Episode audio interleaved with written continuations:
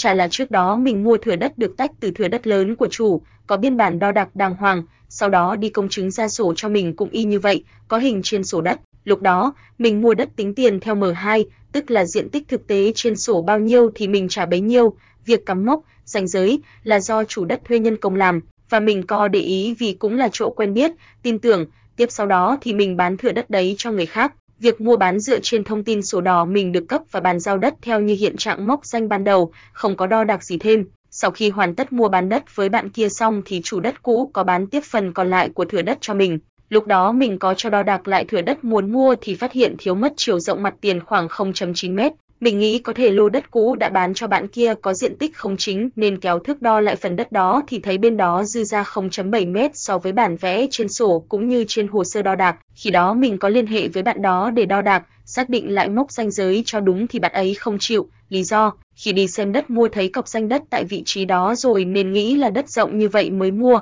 bạn ấy tự đo, không phải đo trước mặt mình, điện dài 12 mét mặt tiền giáp đường phải là vuông góc như danh cuối đất, chứ co phải 12 mét như trong biên bản đo vẽ. Gia Phúc Lan mình có giải thích là hình vẽ đất trên sổ như nào, diện tích như nào thì mình bán như vậy, chứ làm sao mình bán được đất theo như ý của bạn đó được. Thế nhưng họ vẫn khăng khăng co chịu xác định lại ranh giới theo như hình và bảo mình lừa gạt, rồi đệ đơn kiện mình lên xã. Theo mọi người, trong trường hợp này ai đúng ai sai và kết quả giải quyết của Ủy ban nhân dân xã sẽ như thế nào? Đây cũng là bài học kinh nghiệm đầu tư đất cho mọi người, phải đọc kỹ sơ đồ thửa đất và xác định ranh giới chính xác khi giao nhận đất, tin tưởng là tốt nhưng cẩn thận vẫn hơn và nhớ giữ lại tất cả giấy tờ mua bán, đặt cọc, v, v, đến khi nào hư hỏng thì thôi vì có lúc bạn sẽ cần đến nó đấy. Ý kiến thảo luận đất bị trồng danh, ý kiến 1, theo mình thì trường học mua đất danh trồng danh là chuyên rất bình thường, Ví dụ như bạn là người xa, mua đất của chủ đất nhưng không ở và không sử dụng thì vô hình chung lâu ngày hàng xóm xây nhà lấn danh là chuyện có thể xảy ra.